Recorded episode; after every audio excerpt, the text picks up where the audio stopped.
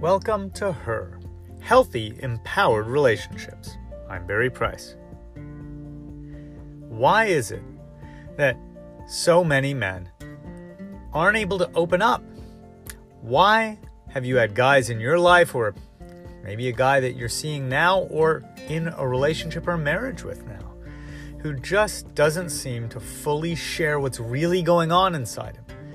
Leaves you guessing, wondering what he's really feeling, really thinking, what he really means.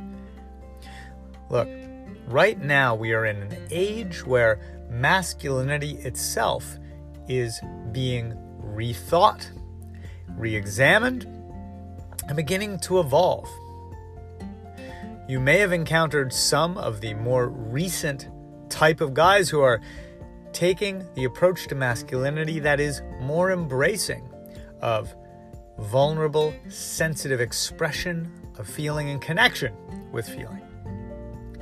These guys can present their own kinds of gifts and challenges in a relationship, but the kind of guy we're talking about right now has come from the more usual Western upbringing and culture that has produced a masculinity that is underexpressed emotionally, underexpressed in relationships, and can frustrate and leave you guessing as to how he really feels.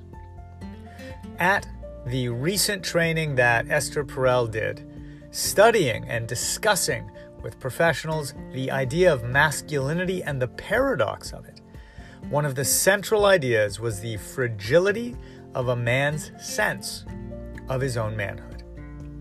And that from the time a boy is young in most Western cultures, the messages he gets from male figures around him and is reinforced through the television he watches, the movies, the video games, at this point, through his school friends, and through society at large, has a lot to do with a man not feeling a lot of sensitive feelings, not expressing them. He may get teased, made fun of, if he actually is sad or cries or expresses or shares fear. It may mean that other men don't see him as a leader, don't see confidence in him, and don't have confidence in him. Over and over and over again, many little boys are raised into men who are taught that it is not manly to connect with your feelings, to share your feelings, to communicate them, to be vulnerable. There is so much at stake in their fear that they will not be manly if they actually share about their feelings, that literally men can become trained to pretend we don't have feelings, ignore our feelings, certainly not rewarded consistently in most cases for getting better and better and better at getting in touch with our feelings. So, what can you do about this? Well, part of this work absolutely needs to and does belong to men as men begin to discover and connect to new ways to experience ourselves in a healthier masculine that can combine some of the new thinking and some of what was best about the old masculinity. But if you're in a relationship with a man that is underexpressing, that you feel it's hard to connect to emotionally, you don't know what he's feeling you may have tried different things to draw him out, asking him how he feels, and he may say he's fine. Telling him how he feels sometimes when you can tell that he's upset, he's sad about something that happened, he's withdrawn, and he may deny that he's even having the feelings you know he's having. Or he may just have a stone face. He may be so shut off, cut off from his own feelings that you're not even able to tell or guess, which can be really disconcerting if you're trying to feel connected to, intimate with somebody. That takes vulnerability and the emotional expressivity for you to know that he loves you, to know that you're sharing experiences emotionally.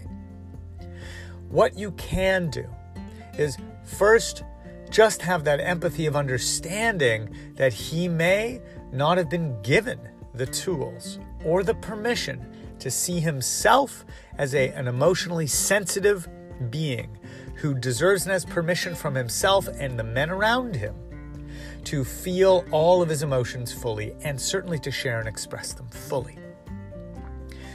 By talking with him and encouraging him and seeing him as a man praising him for his willingness to share feelings rather than uh, making him feel like he's already failed at being bad at it, actually being grateful that he's trying to do the thing that he's not great at or scared to do in the first place, because he won't feel like he's being a man. Reassuring him that you love that he's expressing a feeling, that you love that he's strong enough to share his feelings with you. Seeing him and treating him as a man for it is one way to begin disrupting the old programming that so many of us as men have been given that has kept us from connecting with you emotionally. The other thing is, it's very healthy for him to have other ways of expressing that feeling creativity, art, Sometimes for men, it's performative and through doing with other men. Men can express feeling more easily when they are performing a task. Doing something with him and alongside him will ease his anxiety.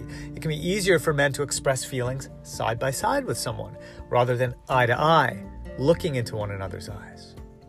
These are some of the ways to make it a little easier and, and create a little less resistance and fear that he's going to not feel manly when he shares and expresses his feelings. Of course, ultimately, him being around other men who can also be sharing and expressive and sensitive while not feeling like they are losing their manhood, male role models who are emotionally connective, is another wonderful way for it to help him embrace his own deep, rich emotional connectivity. It's not that we as men don't feel, it's that we have not been rewarded, most of us, for connecting to our feelings and expressing them fully. Men who are expressive are men who can have healthy, deep intimacy. You deserve that in your man and your partner.